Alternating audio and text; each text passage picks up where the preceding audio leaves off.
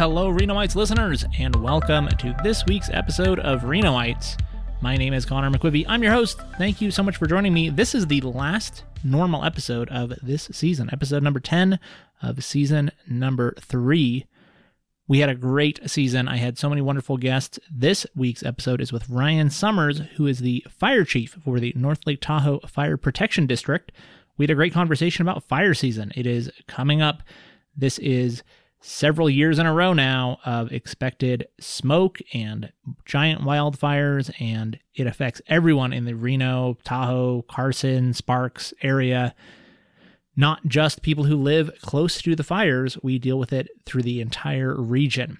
So, we had a great conversation about what causes these fires, how to prevent them, the challenges of hiring firefighters and staffing the work that needs to be done. Tons of stuff that was really interesting about how to deal with the crisis of giant wildfires that don't look like they're going anywhere anytime soon.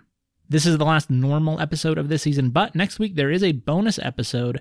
A couple weeks ago, I had a live taping of a Renoites episode at Black Rabbit Mead. So tune in next week for that live episode with Nick Rogers from the Basecamp Music Festival. We talked all about the music festival, really great conversation there too. And I hope to be doing additional live recordings. So keep an eye on my social media where I'll be posting about those, hopefully about one a month or so at Black Rabbit Mead. This week's episode is brought to you as always by DJ Trivia Sierra Nevada. I host at several different venues. I hope you'll come out and play. It's a lot of fun. I'm at Sierra Tap House on Tuesdays, back at the 395 in the North Valleys on Wednesdays, and at the Brewers Cabinet Production Facility on Thursdays. But we have over 20 venues all around town, not just in Reno, also in Lake Tahoe area, out in Sparks. We have new games in Fernley. So check out djtrivianevada.com to find all the locations. Find one near you, find a host you like. Come on and play. It's always free, a lot of fun. We hope to see you soon. This week's episode is also brought to you by This is Reno. I always say that this isn't really a news podcast, it's more of a conversation show, but we do have great local media that is doing a good job of covering what's going on in town. This is Reno is a great example of that. They're covering all of the important political news, business news, things that you need to know if you live in the Reno area that you might not be hearing reported anywhere else. So follow This is Reno, that's thisisreno.com, or follow them on social media on Facebook or Instagram, and I subscribe to their newsletter, a great way to get those headlines in your email.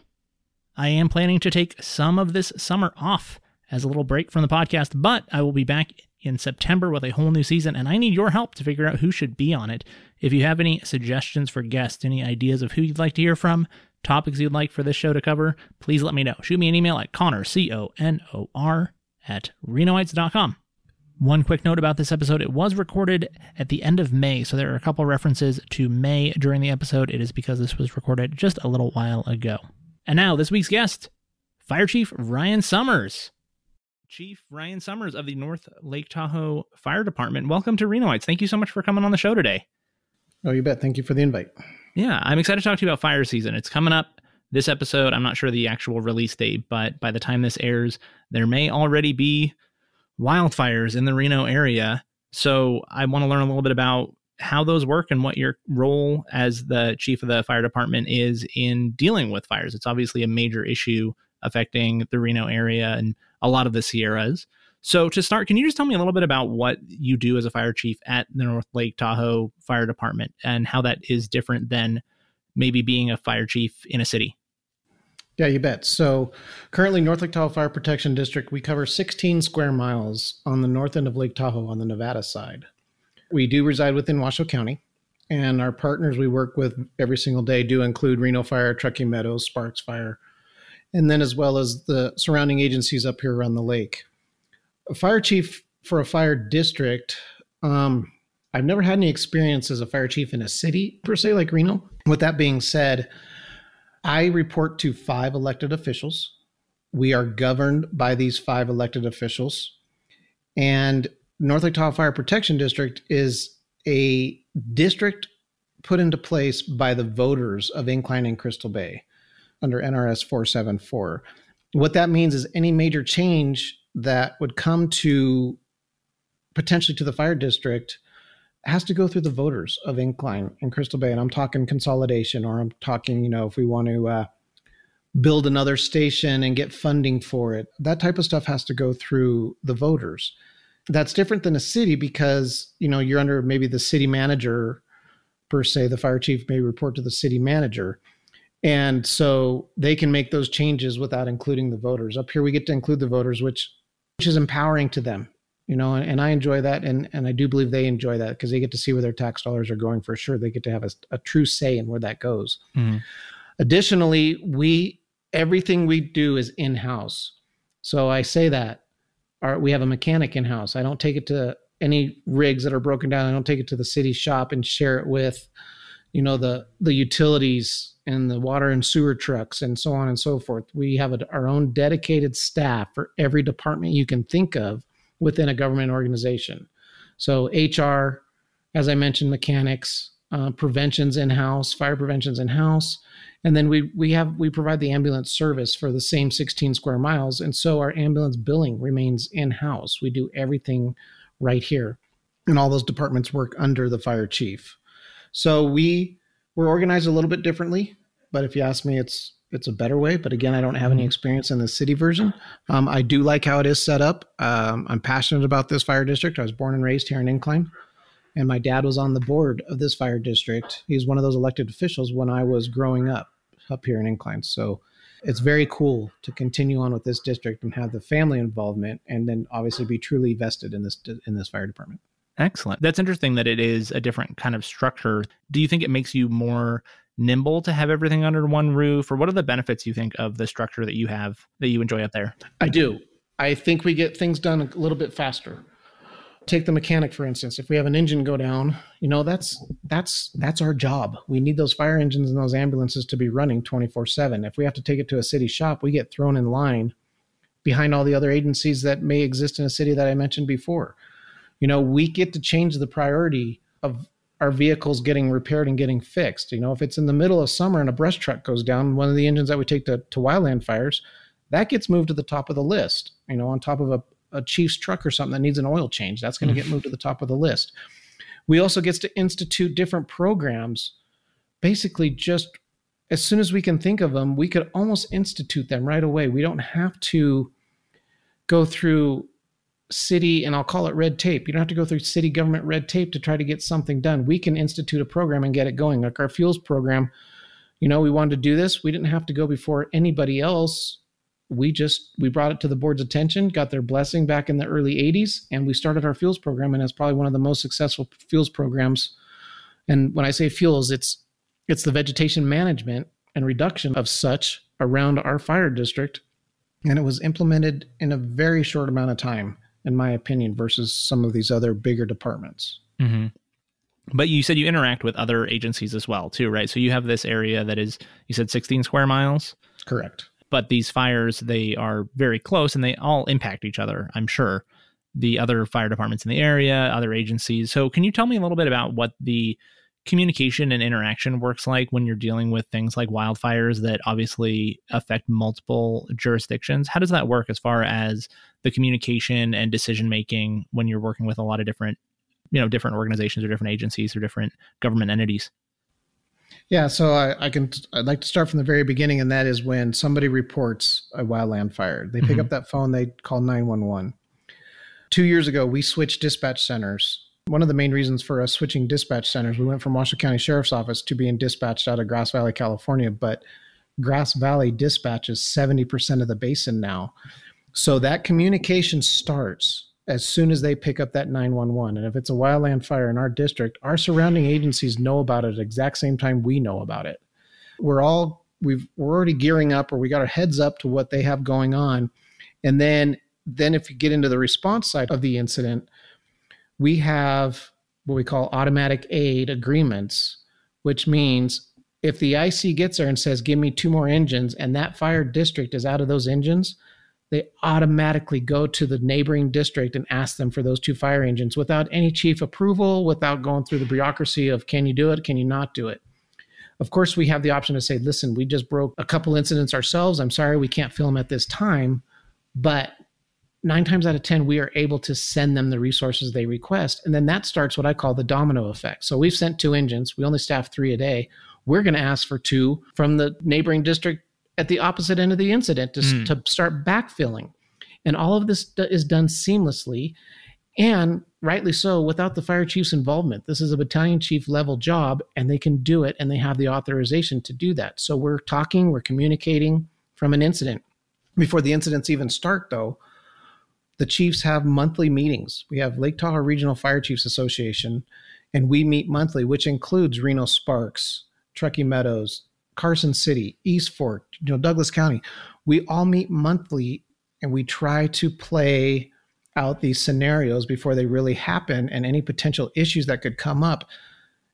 In doing so, we're what we're doing is we do not want to delay that response due to red tape or just you know worry about the ability of payment because going to fires costs fire districts and fire departments a lot of money we've got all of this worked out for the most part all of this worked out in the forefront so that when the smoke goes in the air we can help we can get there and we can mitigate the issue as soon as possible so we talk every month I know the battalion chiefs for the two neighboring districts. So for up here, it'd be North Tahoe Fire on the California side and Tahoe Douglas Fire on the Nevada side, but down the East Shore, if you will.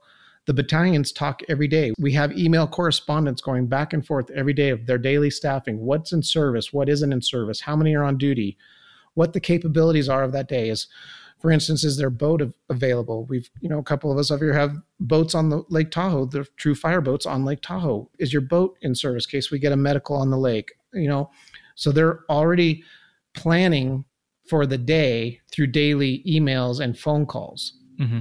So we're up here. We know we can be isolated at any moment. It's only going to take a closure of a couple of highways, three, four highways, that we would be isolated up here, and we need to take care of our own. And so we do that. In doing so, it's truly proven that we can, you know, survive or mitigate these incidents up here with the existing resources that we have. Mm-hmm expand beyond that, and then you go into what we call mutual aid, and that is a, just some different different terminologies that which trigger different things in the agreements, but we're still going to get that help from outside of our adjacent jurisdictions when we need it. Yeah. How long have you been chief of this district and have you seen things change over time? I know wildfires have always been an issue, but it seems in recent years they're you know, we have a true fire season. It's longer, they're bigger. And I assume that you've seen over the years that shift kind of happen. Has that been an actual shift in the number and intensity of fires? Has it been a shift in the attention that's being paid to them?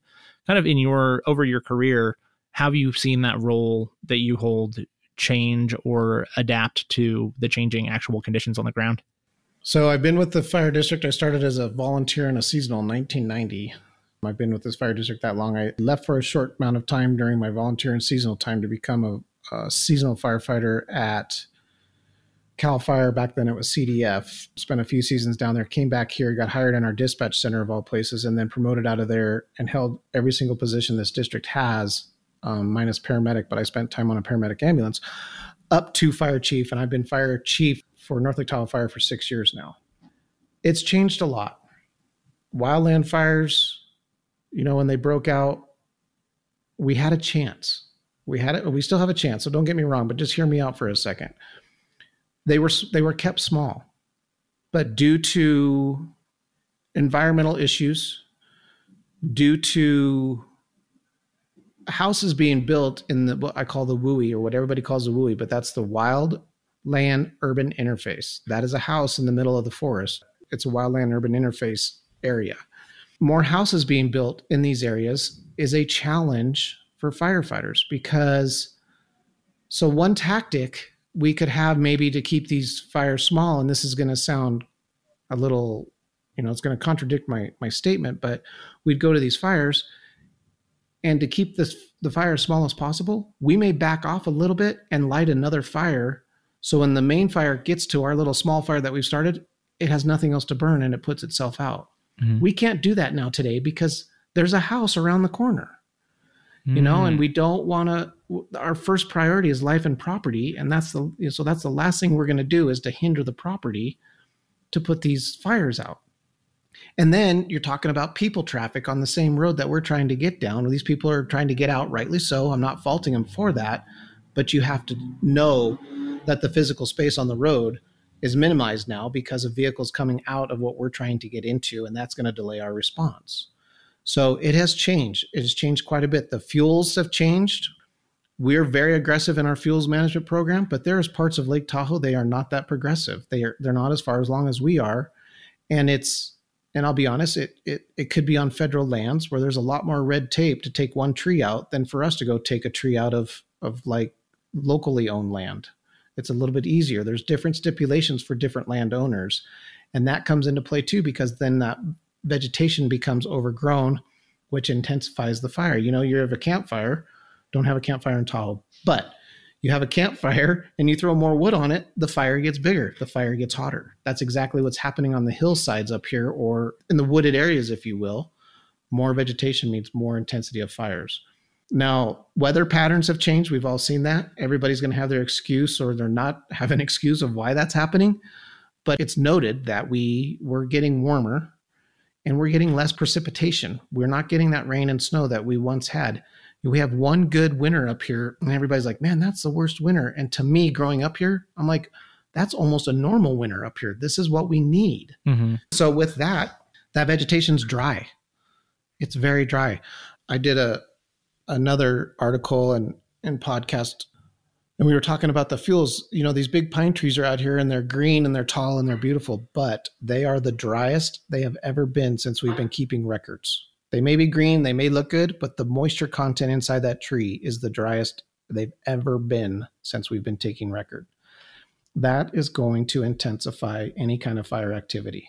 Mm-hmm. and when flames get above eight to 10 feet, we can't fight that from the ground. It's too dangerous. That's when we rely on aircraft. Well, now you're talking about can they see? Can they see through the smoke to utilize these aircraft?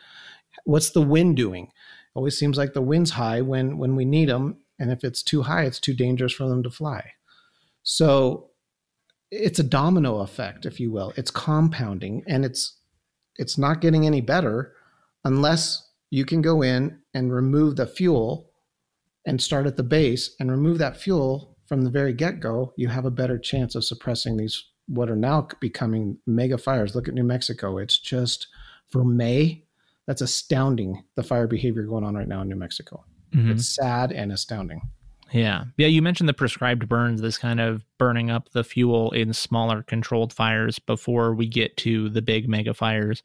And I understand that is a really good practice that we should probably be doing more of there is a real strategy in preventing fires by doing this on the front end, right? So instead of being reactive to fires, you're being proactive about preventing them. You mentioned that where we build creates a conflict for that. It makes it harder to do the prescribed burns. Are there other things that are limiting your ability to, you know, do the work? There's a few elements to that.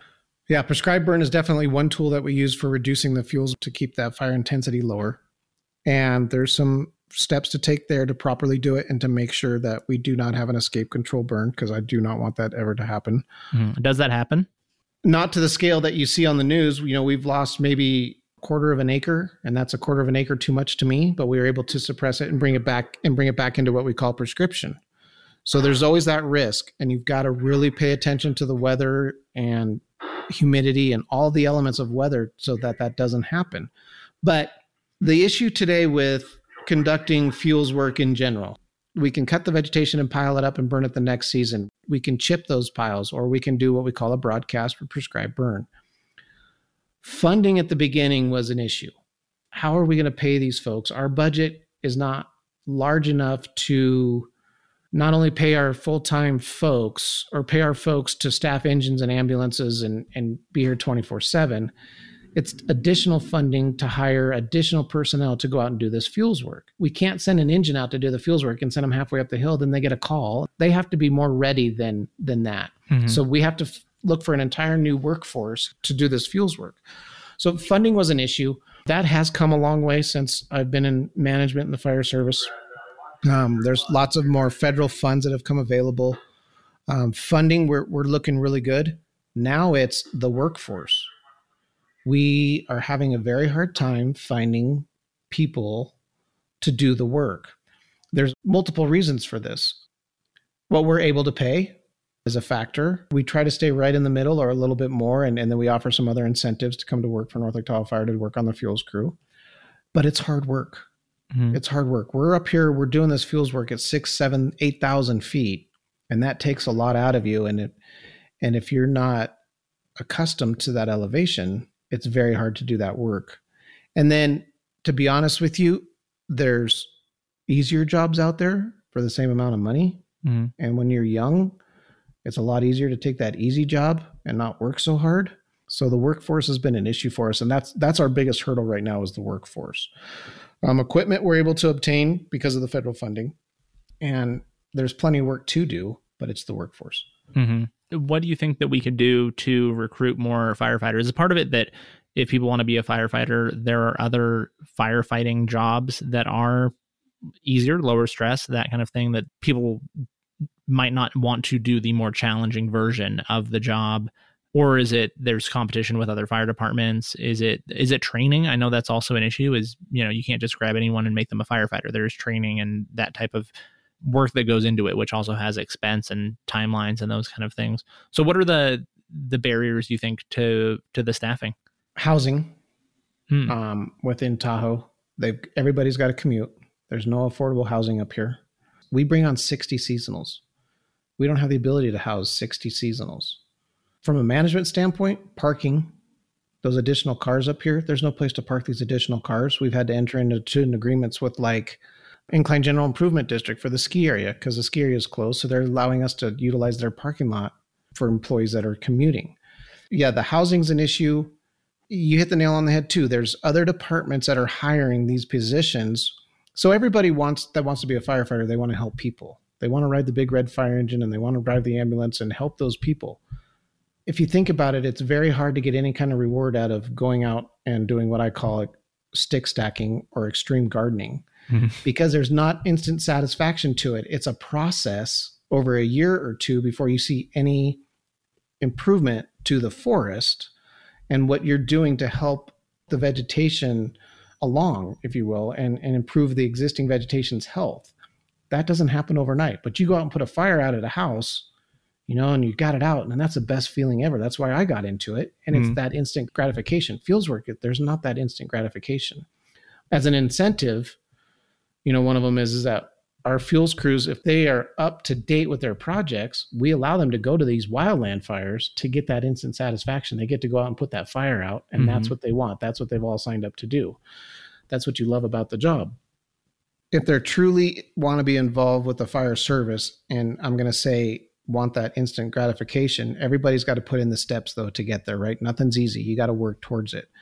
And we've recognized that. And now we've changed our hiring policy that if you are on the crew, you'll get preferential points or maybe on certain certain hiring process to establish a list, we may only take and you may only be eligible to to test for a full time firefighter's position if you work on the crew. So that's part of that rewarding process that, oh, come to work, work on the crew for a couple of seasons with the intent to get hired full time because mm-hmm. you know, our, our fuels crews are seasonal and get full time status with the same fire department that you started out with, and you get to stay here throughout your career. And that's that's very rewarding to a lot of the people that we have hired off of the crew. They think that that's the best thing ever. And then if you decide you want to step up your medical training and the medical side of your profession and you want to become a paramedic, we are entertaining and we're doing it right now. We are paying for that employee to go through paramedic school. So that's an expense that employee doesn't have to take on. We are paying for that in return for X amount of years of service. We don't want you to just get your paramedic and then go somewhere else. We you need to pay off that debt, if you will, over a certain amount of years staying employed with us. Mm-hmm. And does that time working on the fuel crew and doing, you know, stack and sticks, extreme gardening, mm-hmm. that also probably, I imagine, helps them have a better understanding of how these fires work and what goes into preventing them and fighting them when the time comes that they're actually at the front lines of an existing fire, right? Is that an important part of the process? Not just for getting the fuel cleared, but also for those people who are working in the department to have more practical experience working with the fuel and working in the field to better understand how to deal with the fires when they are there? Yes, absolutely. You you get to learn a lot about that. Again, it's another compounding if I can keep using that term, it's another area that you get to see from the foundation up, if you will, of what's out there. And then if it if you have to go revisit the same area due to a wildland fire, you know exactly what the terrain is like. You've been there in the afternoon at four o'clock. You know which way the wind's going to be coming from. You know what to prepare for. You know how to potentially read the fire and where it's going to go so you can make your objectives and, and do your strategies and objectives to suppress that fire based off of your previous knowledge of the area, of the fuel types, the topography, the weather, and, and so on. So, yeah, that absolutely helps. And on the structure side, we don't see this anymore, but when I started in the in the industry, the firefighters that work construction part-time on their days off, we could go to, into a structure fire and they could tell you exactly what's going to happen with that fire based off the construction type of that building. And it was phenomenal. It was the best knowledge ever. And it's it's just more to the professionalism and more to the knowledge of what it takes nowadays to suppress any type of a fire whether it be wildland or structure. It's your past experience in the area of expertise or, or what you like to do that helps you out when it's a true emergency incident.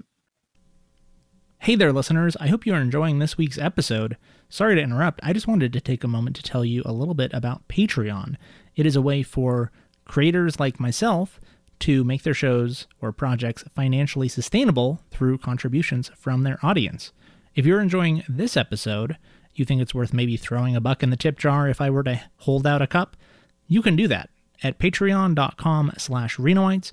There's several different levels to sign up for, from as low as three bucks a month, that's about a dollar an episode. Higher tiers include things like bonuses, some merchandise, shout outs on the podcast. So check out patreon.com slash renoites. I hope you will contribute to make the show financially sustainable so I can keep on making episodes. Shout out to some of my patrons Vicky from DJ Trivia, thank you so much for financially supporting the show. Emily from Growing Up Reno Tahoe, helping to share information about what's going on for families in Reno. You can find her Growing Up Reno Tahoe on Instagram. And Mike from Downtown Makeover, one of my favorite local blogs, all about developments that are in Reno, especially in the downtown area. So much going on, and Mike does a great job of keeping on top of it. Please check out Patreon if you want to contribute. Even just a couple bucks a month makes a huge difference. It's patreon.com slash Renoites. And now, back to the episode. You mentioned that people are drawn to firefighting because they want to help people, which makes a lot of sense to me. But it's also a super difficult, very stressful job, both physically and also psychologically, I'm sure, just because there's a lot of life and death involved.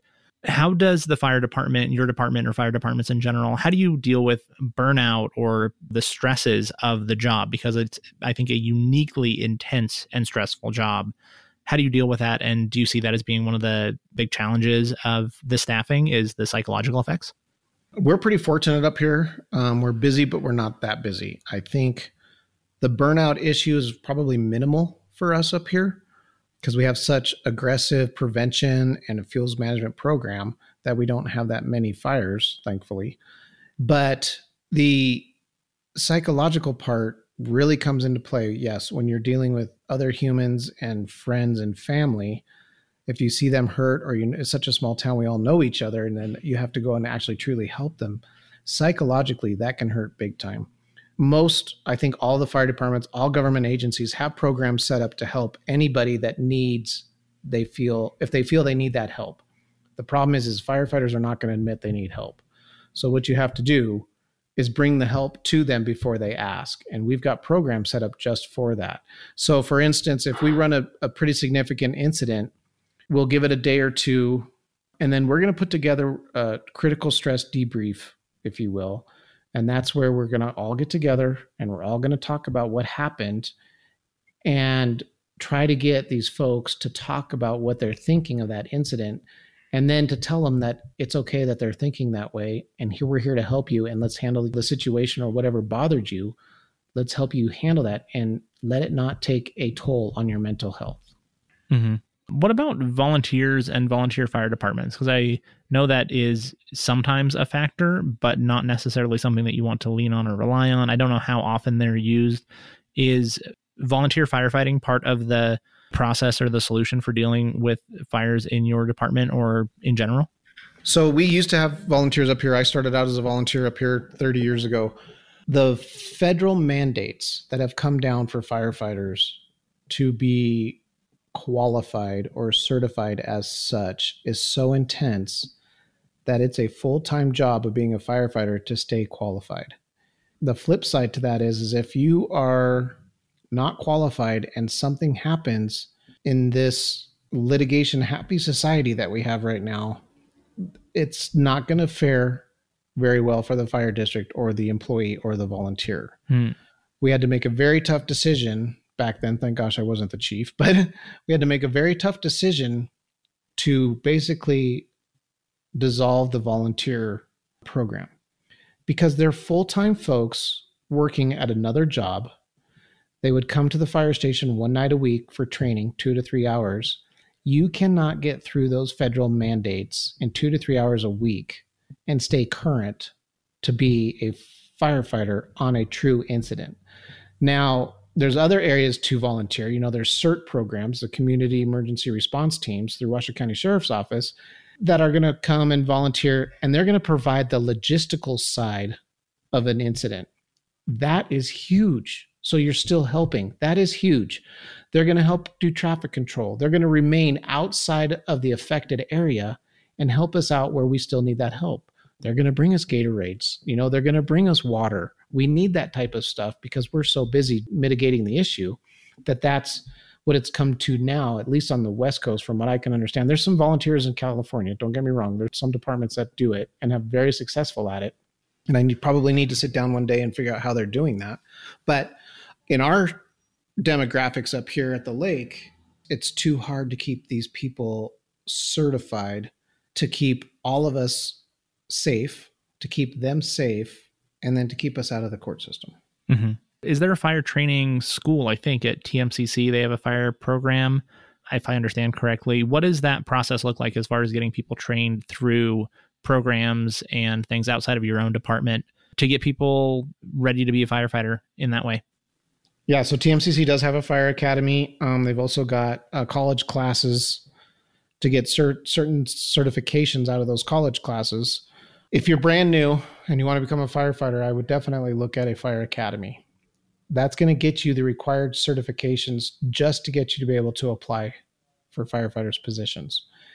If the fire department is advertising for firefighters and you don't need those certs, but you have them, you're going to be much more appealing to the hiring process of that department compared to the folks that don't have it because that is less training right off the bat that they have to give the potentially new employee and it makes them more turnkey to get them out there and get into the workforce and start getting the job done.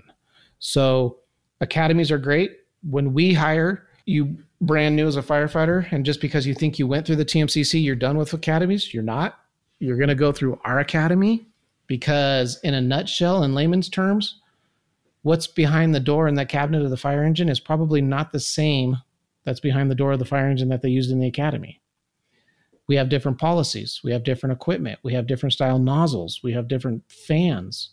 Our brush engines you know the hose is in a different spot. They pump differently. There's all kinds of different configurations you can have out there but when you go to work for a department you need to adhere to their equipment and their policies and that's what that academy is about so you're going to go through an academy when you get hired with us full time gotcha seasonals go through about 60 hours of training to learn our policies and to learn the wildland aspect of firefighting and how to stay safe. And that required training as well.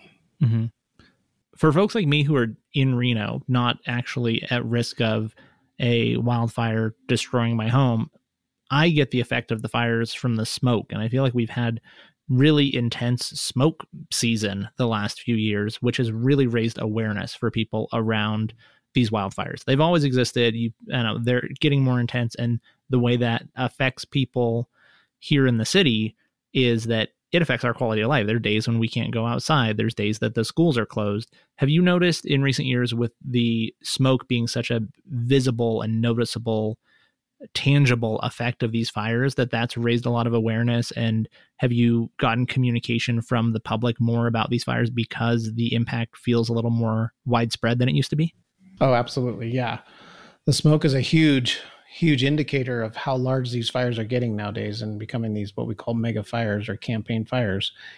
more fire results in more smoke. And that you're right, that smoke absolutely intensifies everybody's life, not only the firefighters on the ground, but everybody's life because, yeah, you can't go outside. And so, with that being said, it's no longer just, you know, we don't want the fire in our backyard because of the fire, but we don't want the fire across the lake. We don't want the fire, you know, up to 100 miles away because of the smoke impact. So the sphere of influence is growing because of that smoke impact. Everybody has questions and wants answers of how do we suppress these fires now so that we aren't impacted in, by them one way or another. So the smoke is not helping anybody. It does put a you know a damper on your day, if you will, and you can't go outside.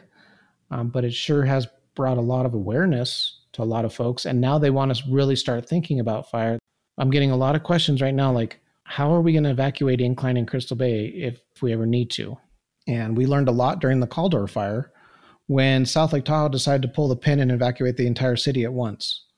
It worked, don't get me wrong, but it was six hours in the making. And they're lucky they had the six hours to do that. Mm-hmm. The way that some of these fires are traveling, we won't have that six hours. So we need folks to listen to the first responders, listen to the government agencies. And if we only want a part of the town to go, please, only that part of town has the priority to leave 1st we mm-hmm. We've got to keep the highways open enough to get fire engines in and get the people out. But if everybody leaves at once, just like the Camp Fire did when they tried to get out of Paradise, it clogged up the road. And that's what we've got to avoid. So we are actually revamping our evacuation plan as as I speak about this right now to hopefully get it more user friendly. And I hope we don't ever have to use it, but if we have to use it, let's get a better plan in place and do it more efficiently than that. Mm-hmm. Yeah, I hadn't really thought about the communication aspect of when these fires happen. Everything happens really quickly, and there's a lot of moving parts. And I assume a big part of what the fire departments need to do is communicate to the people, to the populace, where to evacuate, when to evacuate, if to evacuate, what paths to use, what roads are closed, because obviously these fires sometimes will close roads. I hadn't really thought about that as a big part of the job. Is that one of the big challenges, not just fighting the fire, but managing the communication and information flows? Yeah, it absolutely is part of it. Social media has its place, but it can also hinder us because there's going to be some people out there that are doing the old armchair quarterbacking of what we need to be doing and then they're mm-hmm. going to post that and then people are going to listen to it and it's going to do when they don't know the whole story they don't have the whole picture and it's going to hinder our process it's going to slow our response time down so communication is vital but it's communication from a legitimate source it's communication from those agencies, those government agencies that have boots on the ground and know exactly what's going on. It's not going to be your neighbor saying, this is what we need to do when the neighbor's, you know, five miles away from the fire. That's not realistic for us when it comes to what communication needs to be out there and how we need to get it out there. You mentioned people building in these you call it WUI, the what is it, wildfire wildland urban interface? Yeah, the wildland urban interface. So we have been building more and more into areas that are more likely to burn. The trees are drier and more likely to burn.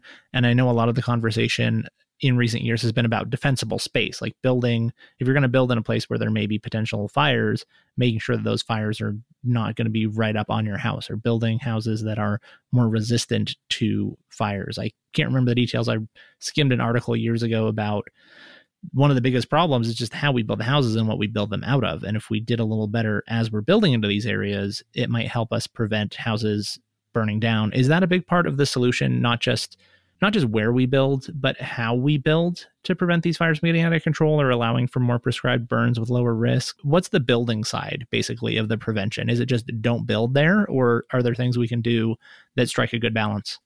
You know, um, we we all live in a country where where we can pretty much we have we have a lot of freedom, right? So to tell people not to build in the WUI does not sit well with me. They own the land, they want to do it, let's let them do it. But let's build these structures to resist fire and let's build them safely. So with that being said, North Lake Tahoe Fire Protection District has adopted a list of codes and ordinances of how you need to build that house in the wildland urban interface. It's amazing how many people don't want to follow those rules. So, for instance, if your house is over a certain amount of floors, a certain square footage, and we'll go out and test the fire hydrant out in front of your house. If it's not flowing as much water as we would like, we are going to require you to put fire sprinklers in your house. That's a huge expense. That's a lot of money. But that's what we're finding is going to take if it's a structure fire to suppress the fire and keep it within one or two rooms of your house and not let it spread to the wildland and affect your neighbors and, mm-hmm. and the vegetation. So we do that. We have a certain kind of siding and roofing material that we require. You can't put a wood shake roof on your house anymore. Those things catch embers and take off, you know, like a cotton ball. You mm-hmm. can't do that. I guess it, I'm saying it's okay to build, but let's build it to the current codes. And if this is your idea and this is what you want to do, just know there may be some additional expenses there that you weren't thinking of. But we're making all we're doing is trying to make your property safe and your property defendable in a wildland fire. Defensible space is huge. It's proven time and time again to save houses. Look it up and look at any images that you can find on the internet. Defensible space where it was conducted and where it wasn't the house is more than likely has a better chance and probably is standing if they conducted their defensible space. Now, defensible space, though, there's different requirements for different areas.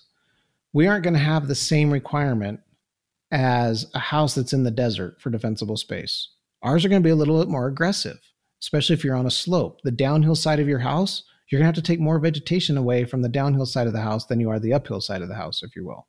Fire loves to travel uphill and with some really large flame lengths, if that vegetation is taken out farther down slope from the house, less likely the fire would reach the house, or at least gives us a chance to get in there on the downsloping part of your house and put the fire out before it reaches your house. Hmm. So, wherever you want to build it, build it to the current fire code and conduct your defensible space. And it may be more expensive, but you need to realize it's for your safety mm-hmm. and the conservation of your property. Yeah. What starts fires? I always think of defensible spaces to protect your house from a fire that has already begun. But you mentioned like a house fire could start a wildfire. And there are a lot of different things that start these fires. Are there things that can be done to stop these fires from getting started in the first place? Or is it just kind of you have to deal with them as they come up? Well, the natural occurring fire, fires from lightning, we're not going to stop those. Right. They're going to start so our best avenue there is get in and put it out. Human caused fires, we're not going to stop those either. I wish we could, but we're not going to. In all reality, that's pretty much your only two ignition sources for fires. And on the human side, again, when we go into these fire restrictions, and we will more than likely go into fire restrictions later on this year if, if the weather pattern keeps up and it's you know it's it's May and we're hitting the 80s already, that you can't have any fire outdoors with solid fuels.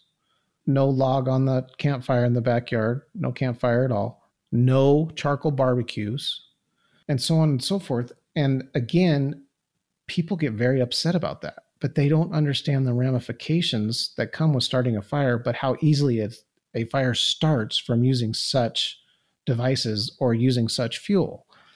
If we could ask everybody out there to be extra safe and abide by the current the current restrictions, you know, I have no doubt that limits our fires or lowers the numbers of our potential fires, and that's all. That's basically all we can do again without getting into a huge feud with people and potentially, rightly so, them getting very upset or I don't know if you can I can say you know taking away their rights, but we're trying not to do that. But we also have to understand that there's ramifications for not doing anything either for everybody. What can people do to help? If there's a wildfire, I think you probably need people to, like you said, water, Gatorade, supplies, like things that'll make your life easier. But then there are also people who probably get in the way and try to help in ways that are not helpful. So, what are the the helpful ways for a typical person? Let's say there's a, a fire that's not directly impacting us. You know, it's super smoky because there's a big fire and here in Reno we want to do something to help and we don't know what what do you want people to to do and what do you want people to not do in those situations so people need to stay away Don't come down there and be a looky loo and clog up the roads so you can take a picture. Everybody wants to do that. Everybody wants to see the action. They want to be in the middle of the action. You're hindering our process. Please do not do that. You want to help, you want to support. I mentioned Waters and Gatorades, but they have to come from an agency that is on contract with us or that we you know um, basically trust that that it's coming from a good source. So we don't take water and gatorade donations at fires or at the incident command post. A lot of people want to do that. We just can't do that. And there's multiple multiple reasons for that. The best thing you can do is stay away from the incident let it wind down. Then after it's you know the the fire is out, go to your local fire department and ask them what to do. Maybe they have a list of people that have been affected, and these people that want to help, help them in the aftermath. Let the government agency put you in touch with somebody that's been affected and needs that help. Help them in the aftermath. During the incident, stay away. Help in the aftermath. What can you do to make their life brighter after going through a hellacious activity? So that's what I would say is is really concentrate on the aftermath because when the smoke's out of the air, everybody forgets about it mm-hmm. except those people that were affected by it. And then they have no support because everybody left, if you will. Mm. Yeah. Are we going to see fires ever get less intense? Will a lot of this fuel eventually be burned up?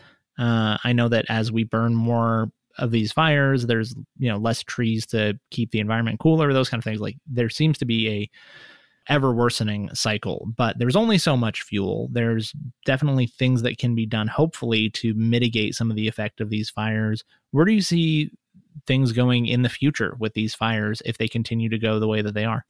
Yeah, that's uh, one of those crystal ball questions.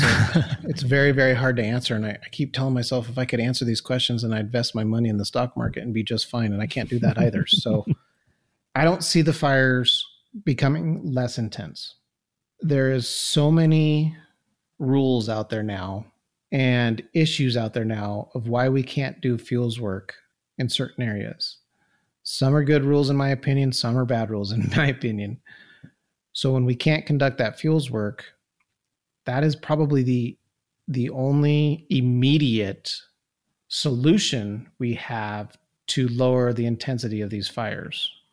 There's other long-term solutions out there but we need the buy-in from the folks for that to be pulled off. You know, we really do need that buy-in or else those programs aren't going to get off the ground or, or go anywhere.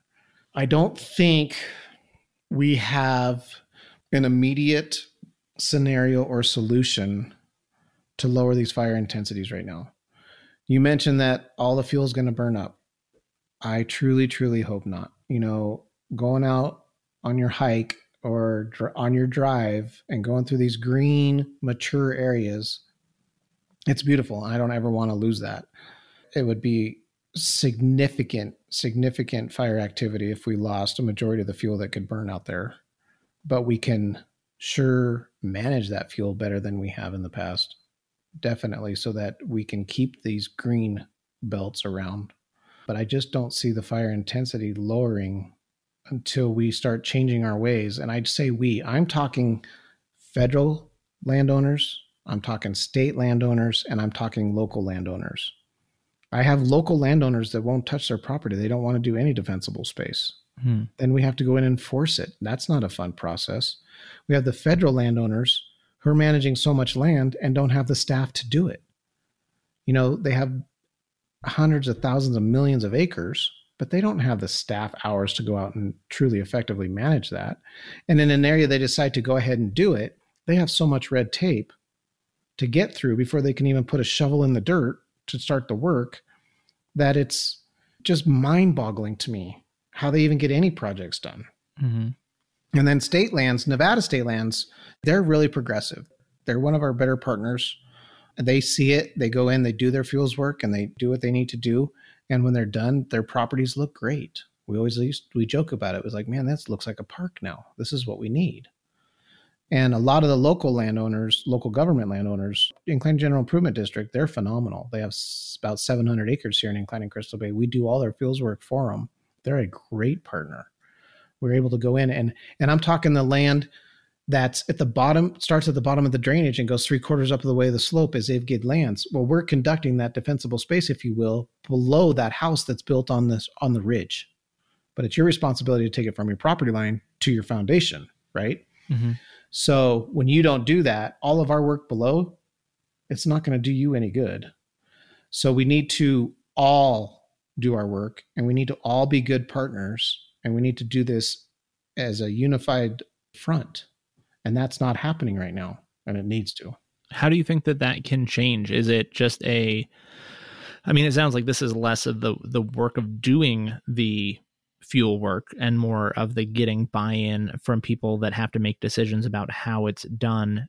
If you you know if you had a magic wand like what are the the regulations you would change or what are the things you would change to kind of kickstart this interest or this ability to do the fuel work that obviously is such a key component so this is the political side of my job right yeah this is what i really get paid the big bucks for let's lessen the red tape let's allow again let's allow agencies and homeowners that want to do work allow them to do that work so I'll, I'll give you an example North Lake Tahoe Fire um, has approached the Forest Service. They have piles on their land that have been there for years. They know about them. I call them all the time, remind them that they're there. Oh, we're trying to get somebody out there. We're trying to get somebody out there. And they are. I'm, I'm not doubting that part of it. But I'm like, well, how about you let us go burn them? Oh, now, wait a minute. You can't just go and burn them because you have to go through this entire contract process.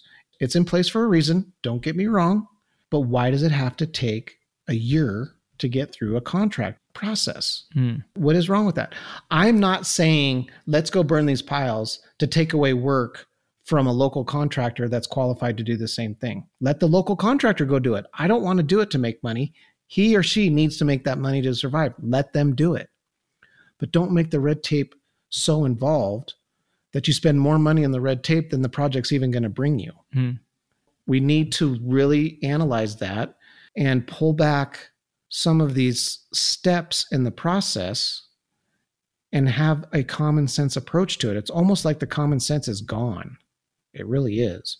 But it's common sense to me. So you can get mad at me if you want. It's common sense to me, but it's not going to be common sense to like an environmentalist who has a very who is very involved and knows some of the ramifications of doing this work, what it could do there too. But working in the fire service and playing devil's advocate, if we can't do that work, we all lose. The environmentalists lose because there's nothing left. The fire departments and all of us lose because our property could potentially be gone. We got to come to some better common ground mm-hmm. and some better partnerships. Yeah, that makes sense. And I think it, the prevention rather than, again, there's like proactive versus reactive seems like a huge, huge focus of dealing with fires in general is when you are saving the money or the time or being overly cautious at the front end, it ends up costing you so much more in terms, I'm guessing, costing you so much more in terms of actual loss and actual damage to people's lives after the fact if you didn't do that work on the front end. Oh, yeah, absolutely. Yeah. Right. So it, it, just like as a cost saving measure, if part of the if part of the concern is cost and you know again you mentioned red tape and kind of like the bureaucratic side, there's a financial and real life cost to all of those things at the end of the day. There is, but any progressive agency should definitely understand the financial impact to prevention needs to be higher than has a higher priority than the financial impact of dealing with the aftermath. Mm. You know, the Forest Service or government agencies or some agencies, and I don't mean to be picking on just the Forest Service. BLM's got their issues too. That and North Lake Tahoe Fire has our issues too. So it's I'm not trying to pick on any one agency, but they'll pay millions and millions and millions of dollars to suppress a fire, but they'll only pay hundred thousand dollars to prevent the fire. To me, that doesn't make sense. Let's flip that around. Let's flip that around. And then the other win on that is the the property is conserved. The property is there after we do the fuels work. After we do this preventative work, it's still there. Mm-hmm. And they're out the money. The other side of the, the suppression side of it is they're out the money and the property's not there. Nobody wins. Let's at least try to win somewhere. Let's try to at least bring the happiness, if you will, to one side of it. You know, you won't might not be happy financially, but your property's still there. And Mm-hmm. you know, the, the land is still virtually not devastated or moonscaped by a fire. What else do you want people to know about fires or your job or the fire season in general that people might not know or uh, you know might not understand about the way that these fires work and what we can do about them? Um, you are not exempt from starting a fire. So you're going to go out for the day and you're like, oh, I would never start a, I, I won't start a fire. That's not going to happen to me. It can happen to any one of us. You're not exempt. You're not any better than anyone else when it comes to potentially starting a fire. So listen, know your surroundings, look for the restrictions, adhere to the restrictions, and understand that we're doing this to protect future life and property around us. Just be careful. Be careful. Don't go out and be careless because it's going to come back to haunt you. It's it's one of those karma things in my opinion, you know. If you go out and you're careful, it's probably going to be just fine and you're going to have a great day. If you're careless, it's not going to be a great day. It's not. And the investigation side of fires is phenomenal we have a very good chance of finding out what started the fire and who started the fire. So just be careful. Excellent. Well, thank you so much for taking the time to come on the show today. I know that fire season, as we call it now, is a real thing in Reno and it affects everyone's lives here. Even though you're up in North Lake Tahoe, I know the impacts of everything that you are doing and the organizations and the other fire departments that you work with, those directly affect everybody here in Reno. So it's very much a regional issue, not just specifically to to your city or your area. This affects Reno, Sparks, Carson, this and you know, and not just here either. The entire West Coast Right. fires are a huge issue. Absolutely. So I appreciate you taking the time to come and tell me a little bit about what you do and what happens behind the scenes and what we can do. I think talking about solutions is really important. So it was good to learn about some of the the challenges that you face or the barriers to doing the fuel work that's so essential and hopefully listeners can be a little more looped in on what goes into preventing these fires rather than just fighting them after the fact. yep, you bet. Anytime. Thank you. Listeners, thank you again for checking out this week's episode of Renoites, and thank you for tuning in all season. It's been really great to have all of these awesome guests. I really enjoy doing this show and learning about all different kinds of people that are doing important things in town. So, thank you to all of my guests from this season and the previous seasons. Over 50 episodes so far, and I've enjoyed every single one of them. As I said, next week I have a special bonus live episode, so please check that out. And again, let me know who you'd like to hear on the podcast in the future when I come back with new episodes in September. You can reach me anytime at Conor, C O N O R, at Renoites.com. Thank you again so much for your support. See you next week.